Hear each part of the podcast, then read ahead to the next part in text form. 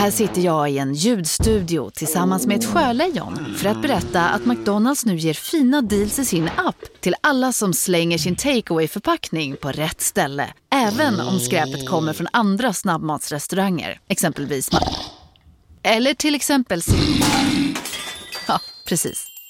Bara på Storytel. En natt i maj 1973 blir en kvinna brutalt mördad på en mörk gångväg. Lyssna på första delen i min nya ljudserie. Hennes sista steg av mig, Denise Rubberg. Inspirerad av verkliga händelser. Bara på Storytel. Du lyssnar på en podd från Perfect Day. Okej, Så, nu sitter vi här igen i poddstudion. Vad trevligt. Jaha, kör vi om allting från början nu? Ja, Jaha, men kan vi inte bara... Det, det vi jo, redan jo, nu pratat om, vi. Sedan, det vi pratat om kan vi väl ändå ha? Alltså, annars är det ju tio minuter waste. Ja, men okej. Ja. Eller? Jag försökte bara göra en restart och Ja, lite precis, jag, jag, ville, jag ville bara förstå vad, vad planen är. Okej, Ja, vi startar om här nu. men behöver vi verkligen ta om det vi redan har pratat om? Eller, Nej, nej, men det gör eller ville det. du ha Men- någonting annat att säga? Alltså, Jag menar mer att jag, då kunde vi komma in på ett lite trevligt sätt istället för att det bara blir så här. Ha, då, jo, men det kan vi väl göra oavsett? nej, okej. Eller? Nej, nej. Eller hade du någonting annat du kände att du Nej, ville? nej, jag Nej. nej. struntar i det. Då.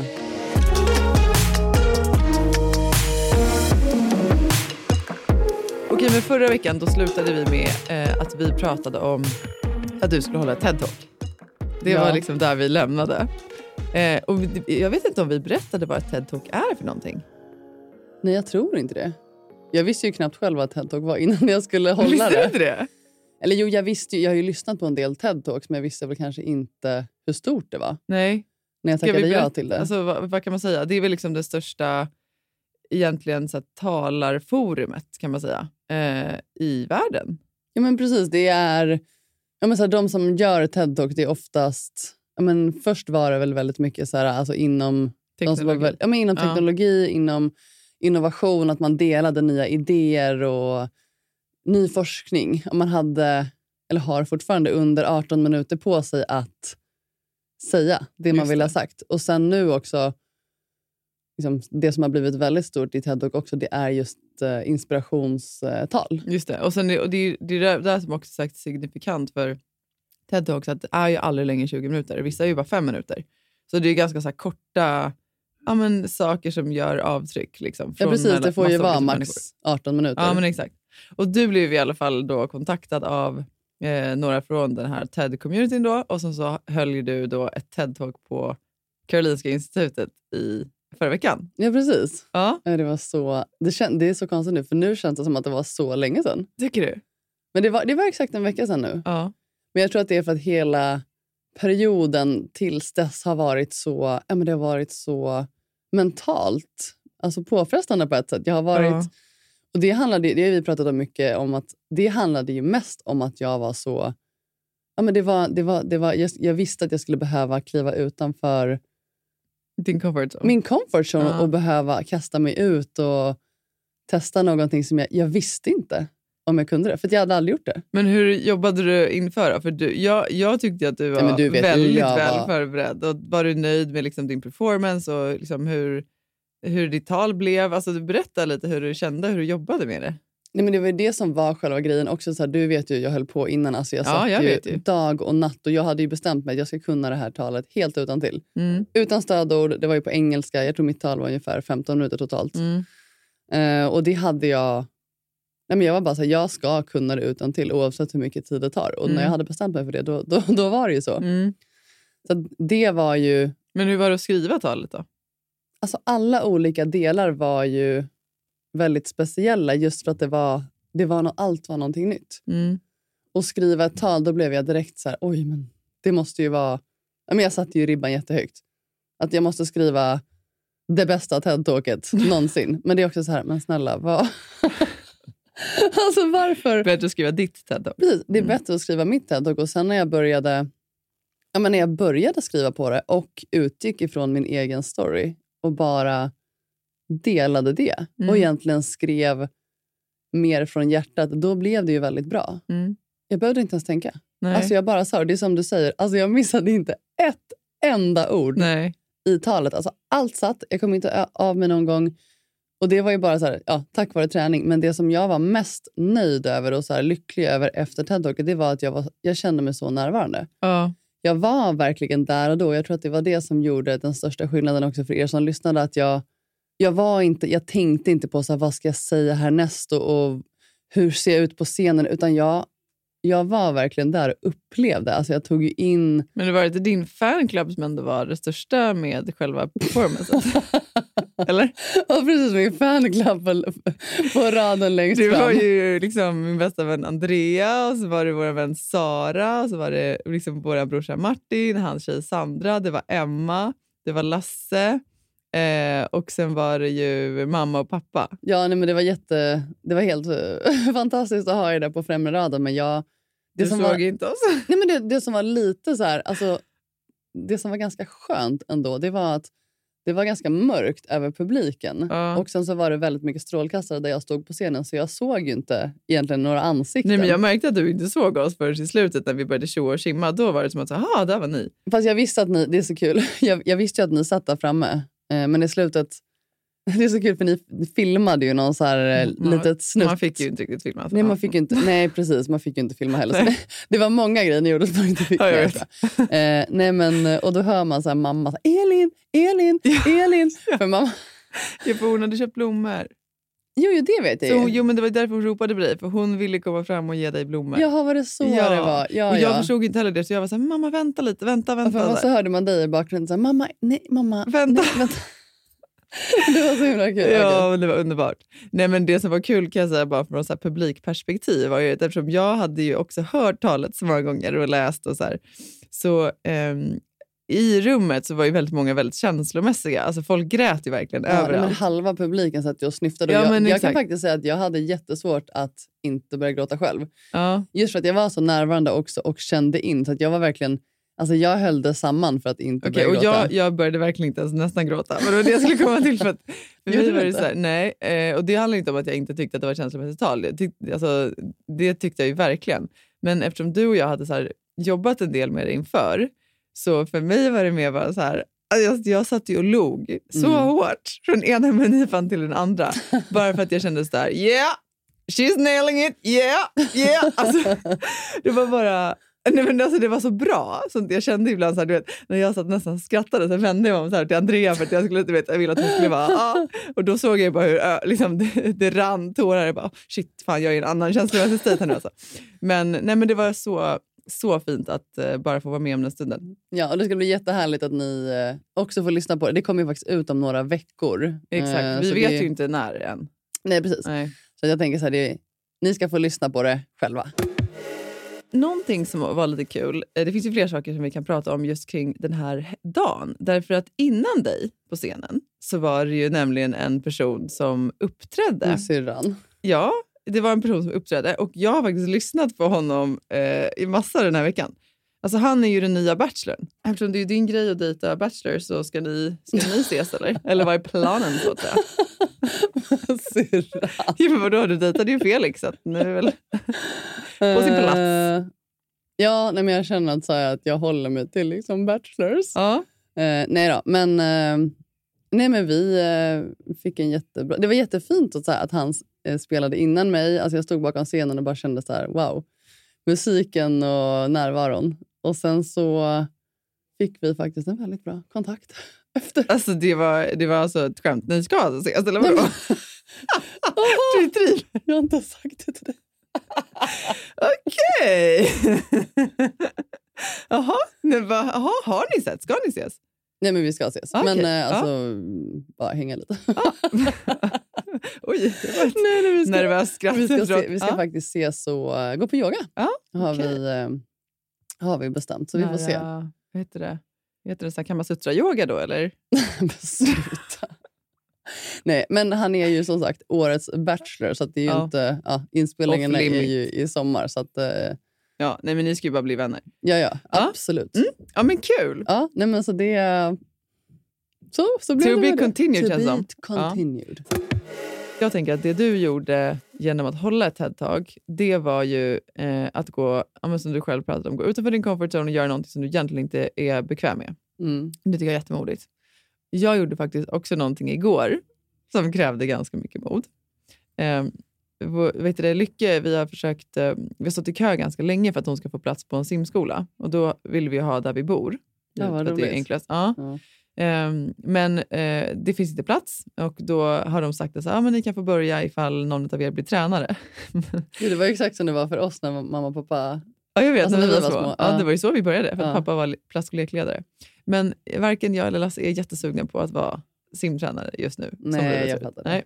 Så vi har i alla fall ställt oss i kö på en annan simskola och igår då så eller vi blev kontaktade bara liksom i förrgår och sa de så här, men ni kan få komma hit och så kan, eh, så kan Lycke få simma upp.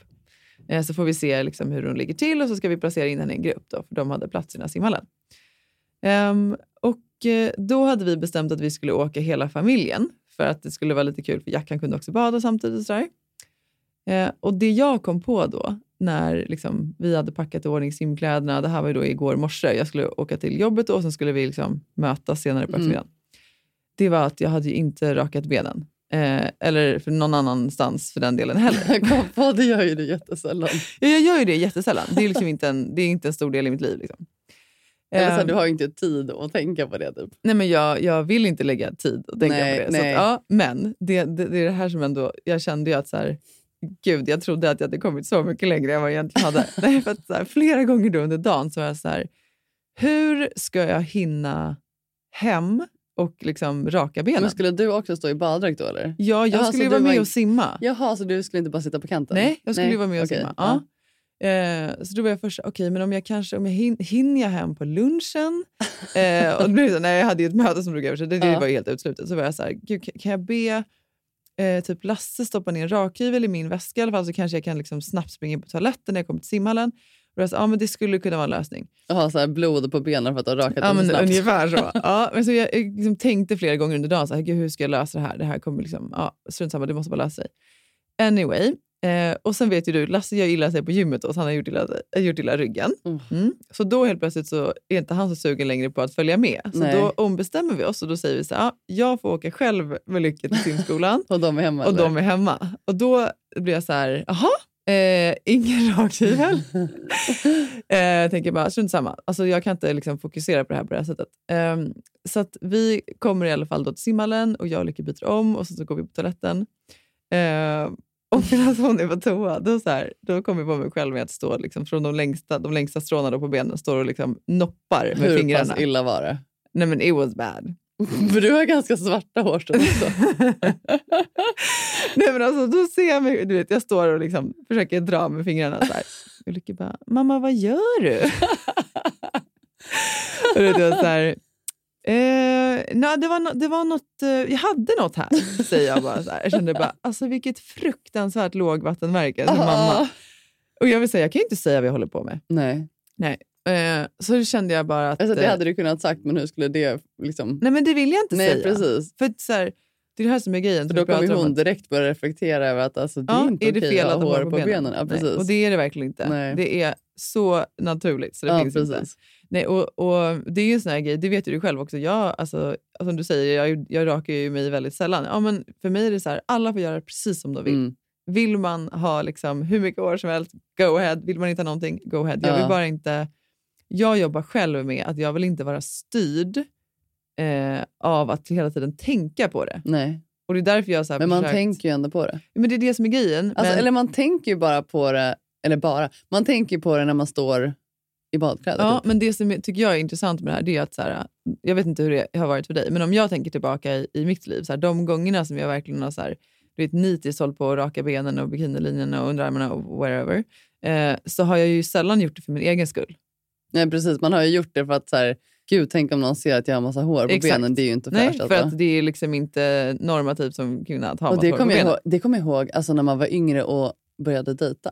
Exakt. Alltså, skulle jag på dejt träffa någon ny kille, alltså, jag rakade ju benen så att de var, det var babyhud. Alltså. Ja, jag vet. alltså, det, nej, men det var, alltså, Och, och det tycker jag är så här, jag tycker det är intressant. och inte för att, för sin egen skull. Nej, det är det jag menar. Man gjorde inte det för sin egen skull. Så Nej. det jag försöker vara i nu, det är att så här, gud, det finns eh, alltså, månader på året när jag liksom, inte har något hår någonstans. Men då är det så här, ja, då är det för att jag själv känner att jag vill ha det så. Jag vill, Ja. och jag vill utmana mig i tanken att jag måste göra det för andras skull än min egen. Så därför så igår då när jag... Ja, jag liksom- vill höra fortsättningen. Ja, Gick så du där- längs kanten och Nej, så- håret fladdrade i Nej, vinden? Eller? så när jag, så när jag, jag svalde min skam där som förälder och liksom bara liksom, ut med bröstet och upp med näsan och sen bara gick jag ut i simhallen. No one even cared. Alltså, och det Nej. gick ju bra som helst och Lycka var jätteglad och hon fick plats på simskolan. Men det, det är bara en sån här reminder att Ja. så, här, liksom, så mycket tid som man lägger på eh, ja, men bara på att fundera på oh, men så är här, det här lämpligt eller inte. på det. Ja. Nej, så det, jag, vill, jag, jag måste fortsätta jobba, eller måste, jag måste ingenting, jag vill fortsätta jobba på det. Jag Men vill, jag känner att du kommer raka benen innan nästa simskola. Alltså jag vet inte. Jag är inte säker på det. Men jag tyckte i alla fall att jag var modig där. Ja, det, absolut. Där har Tack. du kommit längre än mig. Ja, men det är läskigt. Det är jätteläskigt att bryta mot normer. Ja, nej men verkligen. Men du har ju ändå varit... Alltså jag kan tänka mig så här, både i livet och också liksom yrkesmässigt. Alltså jobbet har ju du alltid varit modig. Men med det sagt också så kanske du inte alltid har... Alltså det är inte samma sak som att du alltid har varit i situationer som du känner att du liksom behärskar eller klarar av. Men du har alltid Mm. utstrålat att du har ett mod och, och en liksom tro på dig själv. Ja. Men jag tänker också så här, vad, vad har du gjort för att komma dit? Nej, för att få det- folk att tro att Ja, du precis, vad, har du, vad har du gjort för att lura folk? I att tro att du är modig och orädd. Nej, jag, skojar. Nej, men jag tycker att det är ändå ganska så här... Vad har du för knep? Alltså, till exempel om du ska... För jag menar, du har ju i jobbet bara. ja. Du måste ju ha varit i så många situationer när du känner så här... Oj, det här är inte riktigt min, eh, mitt område, men eh, jag ska göra det. Ja, nej men alltså jag tänker att det finns många aspekter av den här frågan som är intressanta att, att prata om. Men för, till en början med, alltså, och det här är faktiskt inget skämt, jag tycker att så här, fake it till you make it är faktiskt en, ett, en väldigt bra devis att utgå från. Eh, och med det sagt menar jag inte så här, äh, liksom, läs inte på, var inte insatt, eh, det spelar ingen roll. Liksom, Alltså tänker du på fake it till och med, alltså så här, hur det du sänder ut, alltså signalerar, Exakt, alltså hur så det jag, du vill komma till, utstrålar. det jag vill komma Ja. till är att med fake it till you make it menar jag inte att så här, det räcker att du behöver inte vara förberedd eller du Nej. behöver inte kunna det du ska. Jo, det behöver man. Men det jag har märkt, ju liksom längre jag har kommit i min karriär, så är det att alltså, alla människor, oavsett nivå, bär på känslan av otillräcklighet. Mm. Eh, och i många situationer känner man sig inte helt bekväm eller man har inte full koll på läget.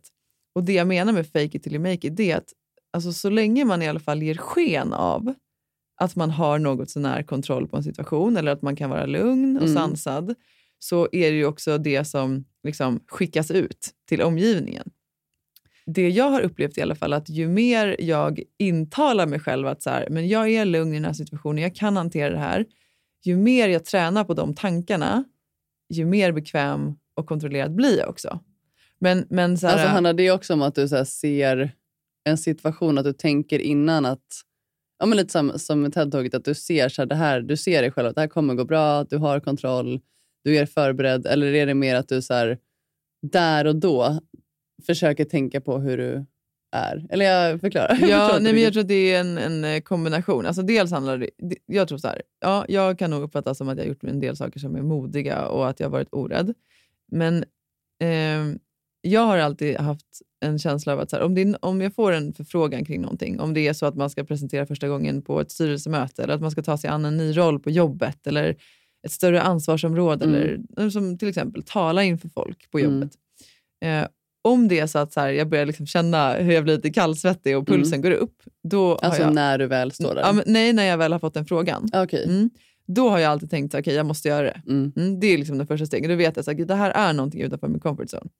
Och jag har blivit lite så knarkare på sådana upplevelser. Mm. Så, så för mig är så här, mod det är en muskel. Alltså precis Mhm. som allting annat i livet så kan man träna upp den. Ja. Det, så ser jag det. Mm. Och då menar jag att så här, om man för varje gång när man får den här känslan av att så här, oh shit, jag blir svettig över det här, och jag, som du ringde när du hade fått frågan om TED-talket. Mm. Alltså du var ju så här, oh shit, nej, men gud, hur ska jag klara det här? Om man varenda gång man får de här möjligheterna tar dem, Mm. Genomför dem, och då kommer man växa för varje gång. Och då kommer man också ha blivit lite, lite modigare. Ja. Och då kommer den här muskeln ha vuxit. Och, och det tror jag är liksom egentligen receptet. Det finns inget så här, gör bara så här så löser det sig, utan det är alltså, återkommande val och steg i en viss riktning. Mm. Att fortsätta göra saker som är obekväma. Ja.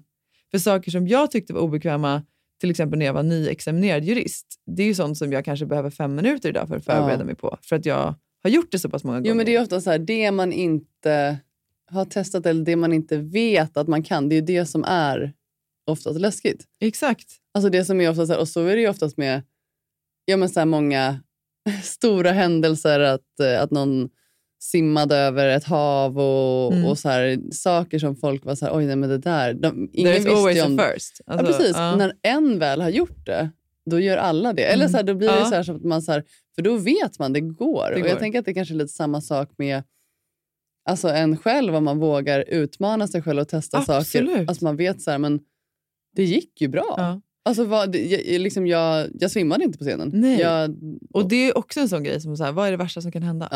Ja. Jag brukar ibland, och liksom, nu får ni hålla för öronen här alla som jag har presenterat saker inför, men genom åren, ibland så brukar jag typ föreställa mig att publiken är naken. Eller jag brukar så här, nej men alltså man, Hur kan det hjälpa dig? Jo, för att det blir väldigt avdramatiserat. Ja. Alltså du skalar av. Alltså, Det blir Liksom, inte avdramatiserat om folk sitter nakna Jo. framför dig. då blir de lika nakna som en själv. Ja, jo, det är sant. Alltså, liksom, inte på liksom ett sexuellt sätt, utan Nej. att man är... Alltså att folk bara är människor. Det är inte Mm. mer än det. Nej, Alltså, precis. Utan värderingar och precis, tankar. Och, det är ja, det jag precis. menar. Ja. Så det är inte så att jag sitter och fantiserar om hur mina kollegor Jag är bara, tänk, nakna. jag, jag utan bara tänkte så här massa Nej, nej, nej, kontorsmänniskor nakna Nej, på stolar. Jag tänkte här, det- det var ingen det är syn själva- man ville tänka på.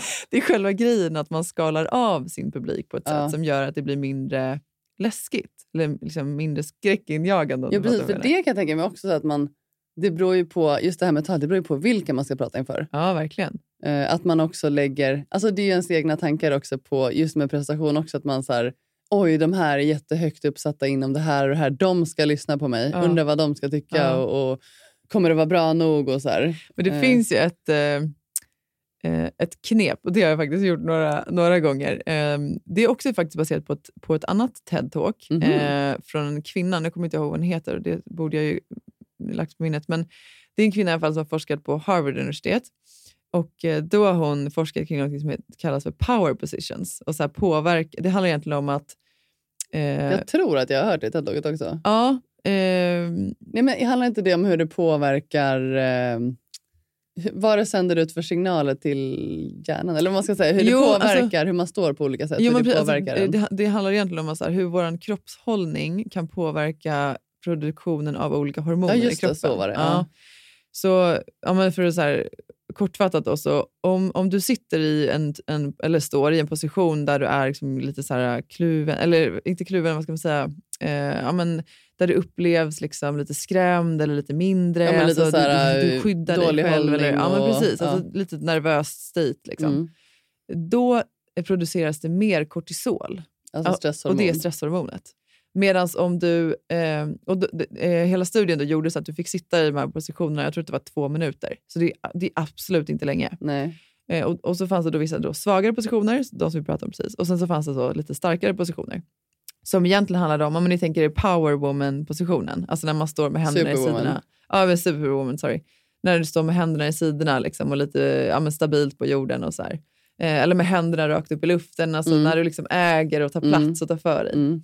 Eh, och det man kunde se då, att då, då producerades det mer testosteron. Wow, häftigt. Ja, eh, och så mätte man sen då så här performancen på, på så fiktiva anställningsintervjuer. Då. Eh, och alla som hade gjort de här eh, power positions fick, eh, fick så mycket bättre ratings.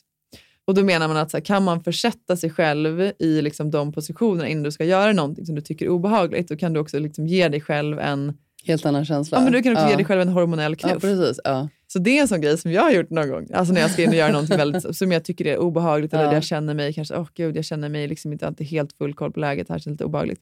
Ja, du har gått in på toaletten, ställt mig framför spegeln i två minuter och bara tittat på mig själv som en riktig jävla badass. Med Alltså, det, armarna i sidan. ja, absolut. Det funkar. Och du har du några ord som du säger då eller?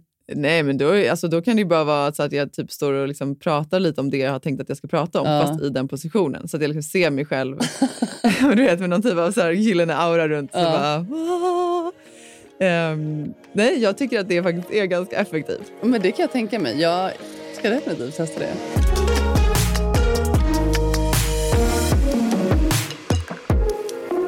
Sen kan jag säga, på tal om så här, för det hade jag i början, jag kommer ihåg när jag var i, i rättssalen, där- då hade jag kanske bara jobbat något år och så var jag med liksom så senioradvokater. Och, jag, jag hade ju liksom ingen stor roll i det där, mer än att jag vet, skulle anteckna och hjälpa till Mm. presentationer och lite sådana saker. Men det var nog så nervöst ändå. Och då kom jag ihåg, för det är ett sånt knep som jag kört genom alla år. Du vet, ehm, de här pappersautomaterna på toaletterna, alltså de här stora pappersservetterna. Ja. Alltså man viker dem en gång sen så lägger man Som i man inte får spola ner i toan. Nej, det får man inte. Nej, det får man inte. mycket bra, bra tillägg. Mycket. Det gör jag aldrig faktiskt. Nej, Nej, nej, nej, nej. bra. Ja. Nej, men de i alla fall. Jag, bara, jag blir så intresserad av att veta hur den tanken kom till dig. Men, ja. Jag Låt såg bara inte- de där Du servetterna. såg dem och så Ja. såg du skylten framför dig. Ja. Ja. Nej, men de som vet jag, de, man viker dem dubbelt en gång och så stoppar man dem liksom innanför skjortan, alltså under armhålan. Men så du får större bröst. Nej, men vad fan! Så att man inte får så stora lökringar när man blir sjukt svettig och nervös. Har du aldrig gjort det? Har du aldrig gjort det? Oh my god, det var mitt to-go-knep. Alltså jämt när jag jobbade på byrå. Alltså när man satt i så här samtal eller möten där man kände sig jättenervös. Jobbigt om de där papperna ramlar Ja, men det gjorde de ju på mig. det var ju det som var grejen. Och då när man har kört den här uh, power positions och fake it till you make it, så man sitter där och bara utstrålar sån jävla självsäkerhet. Och så finns det en gång då Ser jag sig själv uppifrån. Ja, ja, ja, ja. Och så ställer jag mig upp och så bara ramlar ut en sån här pappersservett. Jag bara, oh. Oh, det där var inte min, tror jag. Nej, precis. Men eh, det tänker jag att eh, det är sak samma. Jag lovar att det är så många fler som har gjort det. Eller man står och försöker torka Ja, armhålorna i liksom någon sån här eh, heter det, handtork. Ja, ja, det har man gjort några gånger. Alltså försökt torka lite. Exakt. Ja. Herregud. Nej, men jag tycker, det är så fascinerande att man... För det är ändå så här också att man, att man utsätter sig för sånt. Ja, men det är ju också en sån det är också så jäkla här- härlig känsla när Jo, man väl jo gjort det är ju det. Men så man utsätter sig för det, man måste ta till knep för att känna sig modig. Men det är som du säger, alltså, det är så värt det. Ja, men det är så värt det. Men en grej som jag tänkte på faktiskt det är... Ja, men med Lycke, hon är ju, hur gammal är hon nu? Fem? Ja. Din dotter. Ja, hon fyller ju sex i augusti. Ja, precis. Och hon, det var väl för något år sedan, två år sedan kanske, någon sommar som du filmade henne. Och så hade ni vattenspridaren på på tomten. Ja. Eh, och Det var ganska så här kallt tror jag, i vattenspridaren. Så skulle hon springa genom den. Och du Ja. filmade ju henne från håll tror jag. Alltså hon visste ju inte att du filmade. Och sen så stod hon ju så här ganska länge och hon var, för henne var det så här, uff, det var ju läskigt att springa igenom den där Ja, vattenspridaren. Det var kallt, det var, usch, hon behövde verkligen så här, ta mod till sig. Ja. Hon var väl fyra år. Men jag kommer ihåg att hon stod verkligen så här, först stod hon och slog på benen och verkligen så här, ah, kom igen nu, kom igen nu. Och det finaste var ju när hon började säga, ah, Lycke du är modig, du är stark, Ja. du klarar det här. Ah, Lycke, Lycke, du klarar det här. Alltså hon stod och sa det hur många Ja. gånger som helst till sig själv och bara så här, du är modig, du är Mm. modig och Lycke, ah, du är modig. Och sen sprang hon ju. Och jag bara kände så Och här, känslan i henne efteråt när hon hade gjort det. Och jag, jag, jag får nästan lite gåshud när jag pratar om det. För jag bara tittat mycket på det klippet i efterhand också och känt så här, varför pratar man inte alltid så till sig själv? Nej. och bara så här, Det är ju lite den grejen så att man står i en power position på toan och bara kollar på sig själv och tänker så här, shit jag är, jag är riktigt badass alltså. Ja. Men att man borde också bli bättre på att säga så här, alltså du är så jävla grym. Du är Ja. så modig, alltså du grejer det här. Alltså, Verkligen. och det, för det är, ju, det är ju också, vi är ju generellt sett väldigt dåliga på att höja oss själva. Ja. Vi är så duktiga på att hitta fel. ja, Det här vi pratade om tidigare också, med, alltså, massa jobba med så här styrkor och sånt där. ja, Det är mycket lättare att hitta alla felen. ja, så att, eh, nej, alltså gud, att peppa sig själv. Vi kan bli så mycket bättre på det. ja, tänker jag på det här som eh, du säger också med att så här, om den här parallellen med att så här, om någonting har varit omöjligt tills någon gör det första gången. ja, Och det är därför jag också tycker att det är så viktigt att vi som, som kvinnor också, att man, att man gör fler saker som är väldigt obehagliga, för att, eller inte obehagliga, men som man inte är bekväm med och Mm. att det också syns. För att det Mm. gör att så här, om det var, liksom, det är samma sak som att det fanns en första kvinna som gjorde någonting som ingen kvinna hade gjort tidigare. Och för varje gång någon klättrar, om det är, i så fall, om det är inom näringslivet eller om det är att man tar en position inom idrotten, whatever, att man Ja. gör saker som tidigare har varit ganska liksom, mm, begränsad till en viss typ av person eller Mm. persona, eh, så inspirerar det att ge ringa på vattnet till andra människor. Ja, verkligen. Och det, kan, det tycker jag är så häftigt med mod också. För det är ju vad som är obehagligt och utanför comfort zone. Det är ju helt olika för olika människor. Absolut. Och Det är det som är så häftigt också. En, något som kan vara en jätteliten grej för någon kan vara en jättestor grej för en annan. Ja, och tvärt exakt. emot. Det är det som är så himla fint också. Att man kan ju inspirera varandra till att våga mer. Exakt. Oavsett vad det handlar om. Ja, precis. För att så här, till exempel så, alltså, att vara modig för någon kan ju handla om att man kanske är mer öppen i sin relation med vad man känner att man behöver. Eller att man talar om för sin chef vad man behöver. Ja. Eller bara så här, våga gå till fria vikter på gymmet. Exakt. Som tjej, det, vet jag, det får jag så mycket meddelande från. Så här, men hur, hur, hur, hur tar man plats på gymmet? Ja. Hur, jag, jag har aldrig varit på gymmet. Jag vågar, Ja. inte, jag vågar inte gå till fria vikterna. Det är bara killar där. Ja. Tänk om någon ska titta på mig. Och, Gå till de fria vikterna. ja, precis. Och jag brukar bara säga så här, men kör. Kör vad du vill. Stå på huvudet och hjula om du vill. Alltså. Gör vilken träning du vill. Bara Och gör det. strunta i vad alla andra tycker och tänker. För det tycker jag är en grej med, så här, med träningen också. Att när du väl går in på gymmet, du tar plats. Ja. Du, du tar upp hela bänkpressen om du känner för det i en Ja. halvtimme och då får killarna stå på kö Och du vänta. behöver inte be om ursäkt, även om du kör med bara stången. Precis. Alltså, det finns Precis. liksom ingen... Man får göra vad man Ja. vill på gymmet och det är ingen och det brukar jag alltid ge som tips också. Så för det första, kör din grej. Mm. Men också så här, det är ju ingen som vet vad man har för träningsupplägg, vad man har för mål. Och det är också så här, alla har ju olika förutsättningar. Gud, ja. Det handlar ju bara om att så här, våga ta den platsen. För Ja. där är det också så här, när du väl har gjort det, då kommer man ju inse att det är ingen som bryr sig. Nej, och det är det jag menar med muskelmod. Ja, alltså för precis. att så här, har du gjort det en gång, ja. Ja. nästa gång då kommer motståndet vara väldigt mycket mindre för att gå in på Precis. gymmet. Och det är ju så här, men om det är att, liksom, att våga byta jobb. För det upplever jag också att det är så många som känner att så, ah, jag trivs kanske inte helt hundra, jag är inte säker på att jag vill det här. Vad tror du den Testa. största rädslan är där, alltså i att byta jobb? Jag tror att många tycker att det är väldigt obehagligt att, att söka jobb. Alltså risken för att bli avvisad. Alltså bli bedömd också, tänker Ja, du på? absolut. Ja. Och sen är det, menar, vi människor är ju vanemänniskor. Mm. Vi tycker, om att, vi tycker att det är skönt att veta vad som förväntas av oss och att vår vardag ser ut på ett visst sätt. Och Och precis, man- och hur ditt jobb är. Alltså vad ska man Eh, göra på jobbet? För Precis. ett nytt jobb innebär ju också helt nya, nytt ansvar. Absolut. Men alltså gud, jag skulle säga byt jobb oftare. Nej men på riktigt, det är liksom det bästa. Det är... Mm. Om Ah. man inte trivs då. Nej men alltså oavsett. Jag tycker så här, det är en ny tid nu. Alltså förr i tiden Mm. så, så sågs det oftast liksom som någonting negativt att man hade bytt arbetsgivare ofta. Då Ja. såg man det som ett tecken på att man var rastlös eller att man inte ja, man hade, man hade svårt att fokusera på någonting utan att man liksom hela tiden bara ville vidare. Arbetsmarknaden ser helt annorlunda ut idag. Mm. Alltså, unga människor är på sina arbetsplatser i typ två, tre år. Och sen vill man någonting nytt. Mm. Och, och det är också så här, Jag tror inte att det behöver vara en nackdel. Jag menar, jag har ju alla dagar i veckan hellre liksom, kollegor eller folk i mitt team som brinner, är passionerade Mm. och vill någonting i två år Mm. än som liksom är där i fem eller åtta år och liksom majoriteten av tiden faktiskt inte alls känner något brinn eller, Nej, eller och kanske vill. bara så här, vet exakt vad den ska göra, den kommer till jobbet samma tid varje dag, den gör sina uppgifter, går hem. Och Nej, men så här, exakt. ja. Men, det, men där är också, alla är ju olika, vissa trivs med att ha det så. Ja, självklart. Eh. Och då ska man väl ha det så. Jo men precis. Men eh, alltså, jag, jag, tror, jag tycker bara så här, var inte rädd för att byta jobb och var framförallt inte rädd för att det ska se inom citationstecken dåligt ut i CVt. Nej. Alltså, all erfarenhet är bra erfarenhet. Mm. That's that. Ja, nej men det är 100 procent. Det är en bra, en bra tanke syrran. Denna vecka är vi sponsrade av HelloFresh. Hello Fresh. Men vi har ju en jätteklurig kod till er idag, eller hur? Ja, alltså den är ju den är superbra men den är lite svår att säga. Det är Ja. bara det. Säg den. Vi säger den flera gånger. Flash sys. Hur stavar man det då? Då, då har vi eh, Flash först. F-L-A-S-H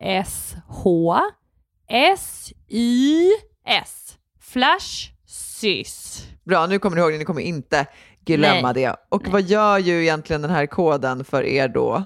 Jo, den ger er inne på hellofresh.se upp till 1449 kronor i rabatt på dina fem första kassar. Och eh, varför gillar vi Hello Fresh då? Nej, men jag gillar så mycket med HelloFresh, men, men om jag får bara någonting kort så älskar jag liksom variationen. Eh, och jag älskar också hur det liksom här hjälper till med faktiskt att man kan ta liksom lite fler hållbara steg. Alltså det blir mindre matsvinn. Man kan också när man så väljer sin meny Har du sett det? Att man kan då så välja också hur mycket Ja. liksom, utsläpp, eh, CO2-utsläpp som liksom respektive eh, maträtt bidrar till och så vidare. Så man kan, liksom, man kan se sin reella påverkan. På hellofresh.se så kan man använda koden FLASHSYS och få upp till då som Ida sa eh, 1449 kronor i rabatt på de fem första kassarna om man inte har provat HelloFresh ännu.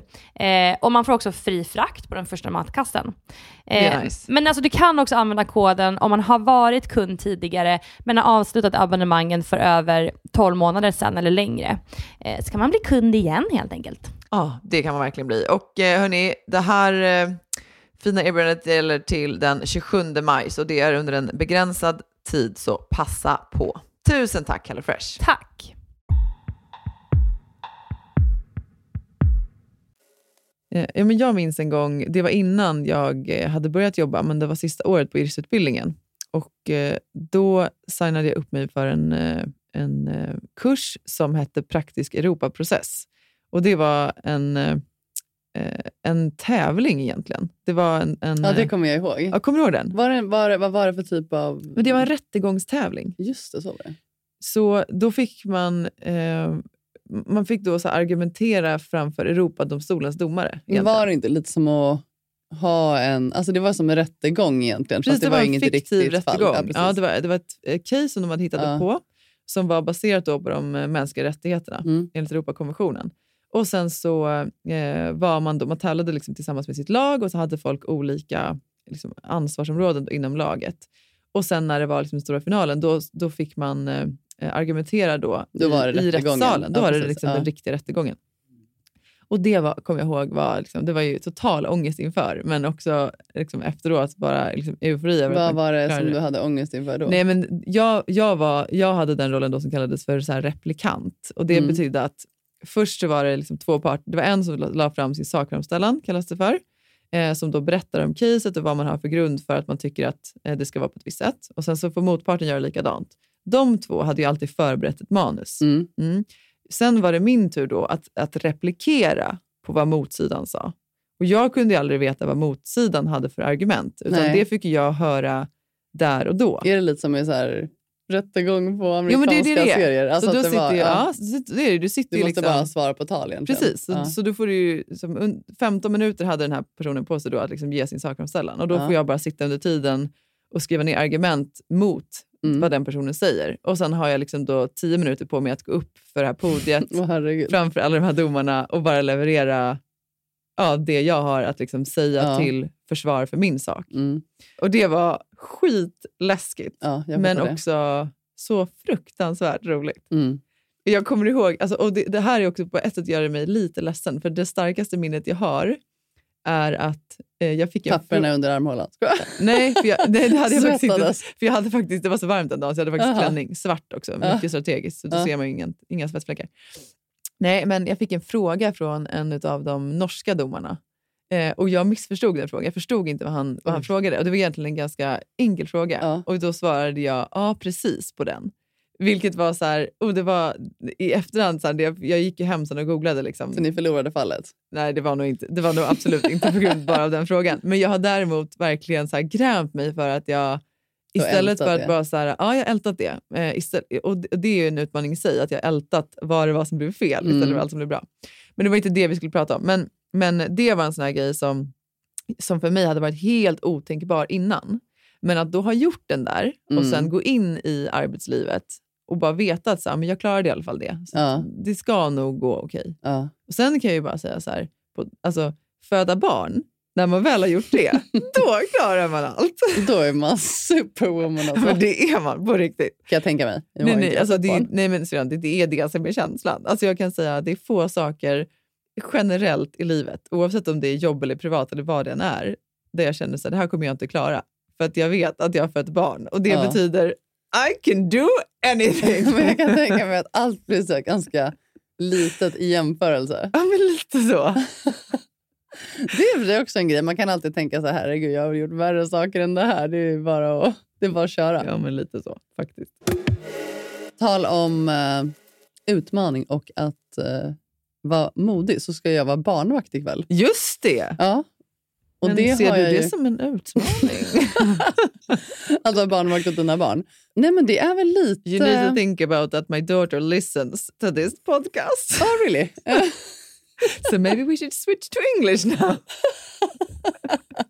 Nej, jag skojar bara. Det ska bli jättemysigt. Men det är ju definitivt ingenting jag är van vid att ha dem helt själv. Nej, men eh, du ska få hjälp av Emma va? Ja, nu Ja. har vi pratat ihop oss att Mm. hon, hon kommer över och hjälper till med, med minstingen. Han Ja. är ju lite vild av sig. Lite rörlig så att säga. Ja, Precis. Men jag Ja. tänker så här, bara han får städa och, och, och ha sig så, Ja, så hans kommer hans han vara... nya grej är faktiskt dusch. Ah, han gillar att duscha? Ja, han älskar att duscha. Ja. och vi har ju en sån här dusch Själv nu. eller? Ja, helst själv. Är det sant? Ja, ja, ja, han vill gärna att jag ska gå ut. Aha. Så på morgnarna så kommer han och väcker en och så säger han dösa, dös. Jag vet inte, han kan ju inte säga duscha. Det låter i alla fall som att det är dusch han försöker Ja.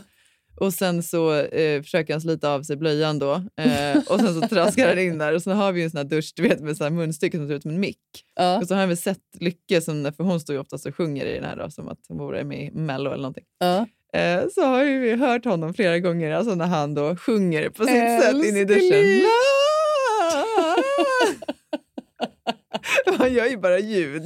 Får han stå och duscha själv? Ja, han får så duscha själv för att han vill att vi ska gå därifrån så, att, så här stänger vi lite på glänt. Så. Han brukar oftast få duscha på nedervåningen för då hör ju vi honom. Aha. Och så står han där inne.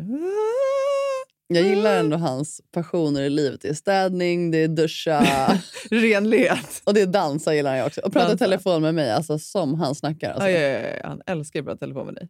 Det är, Nej, det är ganska härligt. bra, bra hobbys. Det är bra surr där oftast när ni pratar. Ja, riktigt bra surr. Han, han har inte riktigt lärt sig eh, prata än om man Nej. säger så.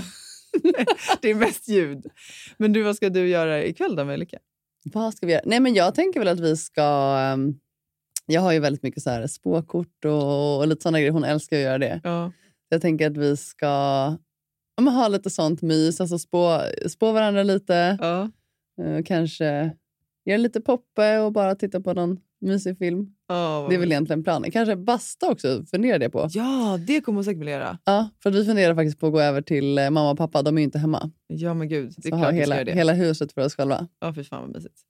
Så ja, nej, men det ska bli jättemysigt och utmanande. Nej, men det kommer, Nej, jag gå, skojar det kommer bara. gå jättebra. Nej, det ska bli Nej, men men, det är det- att jag inte haft dem, alltså, så här, jag har inte haft dem själv på natten någon gång. Nej. Så bara så här, natta dem. Alltså, sen, Ja, jag det, förstår det. det kommer bli jättemysigt, men det är ja, såklart... men hon, eh, det är mer eh, en utmaning med honom på nätterna. ja, Han nej, men det, vakna. Ja. jag sov många timmar i natt för jag tänkte så här, I will Ja, need men det är it. smart. Det är smart.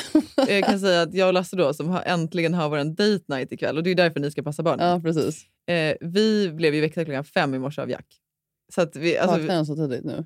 nej, men du har ju, ni, ni kan ju göra det mörkare. Vi har fortfarande inga gardiner. Så Ja, det är därför han vaknar? alltså, han Okej, vaknar ja. så tidigt. Ja, jag såg Vi får väl hoppas att han inte vaknar klockan fem imorgon Ja, men han, han vaknar säkert vid sex. så att du vet det.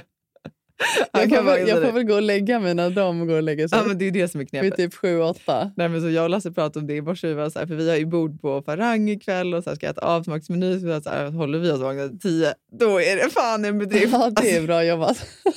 Jag är så trött nu. Så. Ja, nej, men det ska Ja. bli jättemysigt. Och det, det är ju jättemysigt för er att få komma iväg också. Ja, det ska bli Egen helt tid och bara få sova. Va? Det kan ju finnas en viss förväntan om att man ska hinna göra andra saker också än att sova när man äntligen har egen tid. Ja, precis, men Lasse har ju skadat ryggen så det lär inte bli så mycket action. Det kan väl vara lite mer långsam action. i Ja, ja, det är present. Ja. Ja, vi får hoppas. Jag håller tummarna för Eh, Ja, er. tack. Håll tummarna för min skull. Ja, Ja. precis. ja, nej, men eh, ni ska, du ska väl möta Lasse snart? Ja, först ska jag tillbaka till jobbet lite. Och jag ska faktiskt hämta eh, Lycke på förskolan. Ja, hälsa från mamma. det ska jag göra. Okej, hörni, tack för att ni har lyssnat på detta något hoppetossiga avsnitt idag. Ja. Det blev lite fram och tillbaka, högt och lågt. Ehm, Vi är ju lite så ibland. Idag var det lite spretigt. Ja, vi är lite men ibland. det får väl vara så ibland. Och jag tänker också att så här, det har vi faktiskt inte ens sagt. Vi är ju så jävla glada, förlåt mig, vi är väldigt glada för att ni är så många som lyssnar på podden. Ja. Vi hade ju aldrig kunnat föreställa oss att ni skulle vara så här många som lyssnade så här Nej. tidigt. Och jag tycker att det är så, det sa jag till dig igår Shirin, att det är så himla fint med Alltså jag menar, vi båda jobbat med social media på Instagram i många år. Ja. Och så här att det är folk som har kommit fram och att de följer en. Men det är en annan sak när folk kommer fram och säger att de lyssnar på podden. Ja, jag, jag vet inte. Alltså, det. För det är så här, Det är som att man känner varandra Ja. på ett annat sätt. Eller som att ni känner oss på ett annat sätt. Och sen när ni skriver och delar upplevelser och känner igen er och kan relatera. Det är så, det är så fint. Ja, det är så fint. Jag känner liksom att jag känner er också då. Ja, men jag, är vet, så- ja, men ja. jag, jag vet, det är svårt att förklara. Det var igår när jag var i affären också så var det en tjej som bara "Åh, “jag lyssnar på en podd”. Och det blir som att på en gång så bara känns det som att man kommer nära den Ja, för då personen vet man att sätt. den personen som kommer fram vet så mycket redan om en. Ja. Att man liksom inte... Att man är vänner. Äh, det är så sjukt konstigt, men det är en fantastisk känsla. Men med det sagt, fortsätt komma fram för det är så mysigt. Ja. Och jag, ni som har gjort det hittills, jag har blivit vansinnigt glad. Ja, nej, men det är så härligt. Så ni är fantastiska. Ja, ni är guld värda. Tack för att ni lyssnar. Eh, ha en underbar vecka. Så Ja. hörs vi. Ja. Ja, puss, puss. Puss, puss. Hej då!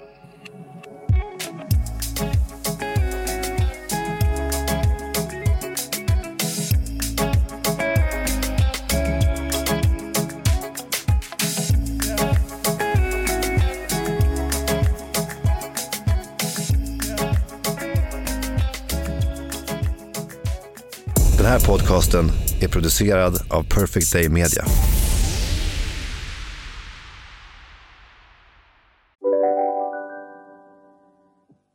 Hej, Synoptik här. Visste du att solens UV-strålar kan vara skadliga och åldra dina ögon i förtid? Kom in till oss så hjälper vi dig att hitta rätt solglasögon som skyddar dina ögon. Välkommen till Synoptik. Dåliga vibrationer är att gå utan byxor till jobbet. Bra vibrationer är när du inser att mobilen är i bröstfickan. Alla abonnemang för 20 kronor i månaden i fyra månader. Vimla! Mobiloperatören med bra vibrationer. Om en så vidde på väg till dig för att du råkar ljuga från kollega om att du också hade en och innan du visste ordet av du hem kollegan på middag och... Då finns det flera smarta sätt att beställa hem din sous på. Som till våra paketboxar till exempel. Hälsningar Postnord.